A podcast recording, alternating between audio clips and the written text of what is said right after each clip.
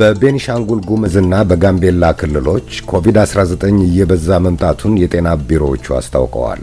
ቤኒሻንጉል ጉምዝ ውስጥ 378 ሰዎች፣ ጋምቤላ ውስጥ ደግሞ 645 ሰዎች በኮቪድ-19 መያዛቸውን የክልሎቹ የጤና ቢሮዎች ኃላፊዎች ገልጸዋል። ጋምቤላ ውስጥ 7 ሰዎች በኮቪድ-19 ምክንያት መሞታቸው ተነግሯል። ናኮር መልካ ተጨማሪውን ይዟል። በቤኒሻንጉል ጉሙዝ ክልል በተደረገው የቤት ለቤት አሰሳ በሁሉም ወረዳዎች በሚባል ሁኔታ የኮቪድ-19 ስርጭት መዛመቱን የክልሉ ጤና ቢሮ ኃላፊ ወይዘሮ ፍሪዮታብ ተናግረዋል። በክልሉ 10847 ሰዎች ላይ በተደረገው ምርመራ 378 ሰዎች በኮሮና ቫይረስ መያዛቸው ተረጋግጧል ብለዋል ኃላፊዋ። 120 ሰዎች ተችሏቸው ከኮቪድ ሕክምና ማዕከል የወጡ ሲሆን እስካሁን ህይወቱ ያለፈም ሆነ ጽኑ ህሙማን መከታተያ ክፍል ውስጥ ያለ የለም ሲሉ አክለዋል። በጣም ተጋላጭ የሆኑ ከስራ ባህሪያቸው ከአኗኗራቸው አንጻር ይበልጥ ተጋላጭ የሆኑ ህብረተሰብ ክፍሎችን በሁሉም ወረዳ ላይ ነው ናሙና እየወሰድን ስንመረምር የነበረውና እስካሁን ባለው ሁኔታ በአብዛኛው ወረዳዎቻችን ላይ የኮቪድን ኬዞችን አግኝተናል። የተገኙ ኮቪድ ኬዞችንም ምን ያህል ኮንታክት አላቸው የሚለው ክትትል አድርገን ኮንታክቶችንም እየተከታተልን ምርመራ እያደረግን ያለንበት ሁኔታ ነው ያለው። በተመሳሳይ ሁኔታ በጋምቤላ ክልልም የኮቪድ-19 ወረርሽኝ ስርጭት እየጨመረ መሆኑን የክልሉ ጤና ቢሮ ኃላፊ አቶ ካንጋት ሏቅ አስታውቋል።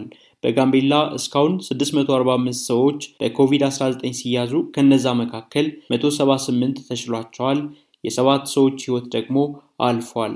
ይህ መረጃ እስከተጠናቀረበት ጊዜ ድረስ 4 ሰዎች በጽኑ ህሙማን መከታተያ ክፍል ውስጥ የህክምና ድጋፍ እያገኙ መሆናቸውን አቶ ካን ገልጸዋል። በኮቪድ-19 መያዛቸውን እያወቁ ጠፍተው ያልተገኙና ወደ ህክምና ማዕከሉም የተመለሱ አሉ ብለዋል አቶ ካን።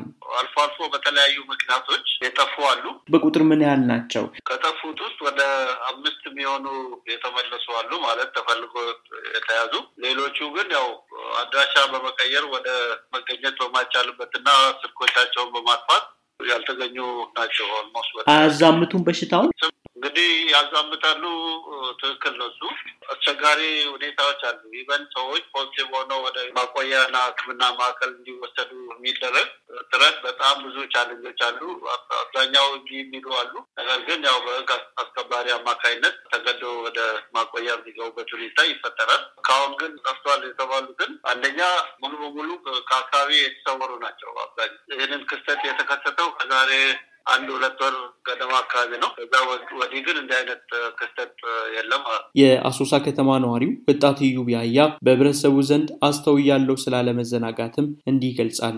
እንደመጀመሪያ ላይ እንዳለው አገር ውስጥ ገባ ተብሎ ሁሉም ሰው ጆሮውን ለዛ ነገር ሰጥቶ እንዳለ አሁንም በሽታው አልጠፋም፣ እየጨመረ ነው ያለ። ስለዚህ ትኩረት ሰጥቶት በሚችለው ተባብረን በአጭሩ ይሄን ነገር ማስቀረት ይቻላል ብዬ ነው የማምነው በኩል። የሁለቱ ክልሎች የጤና ቢሮ ኃላፊዎች አሁንም ህብረተሰቡ ውስጥ የመዘናጋት ሁኔታና የተሳሳተ ግንዛቤ የሚስተዋላል፣ ይህ ደግሞ ተጨማሪ ዋጋ ሊያስከፍል ስለሚችል መጠንቀቁ አይከፋም ብለዋል።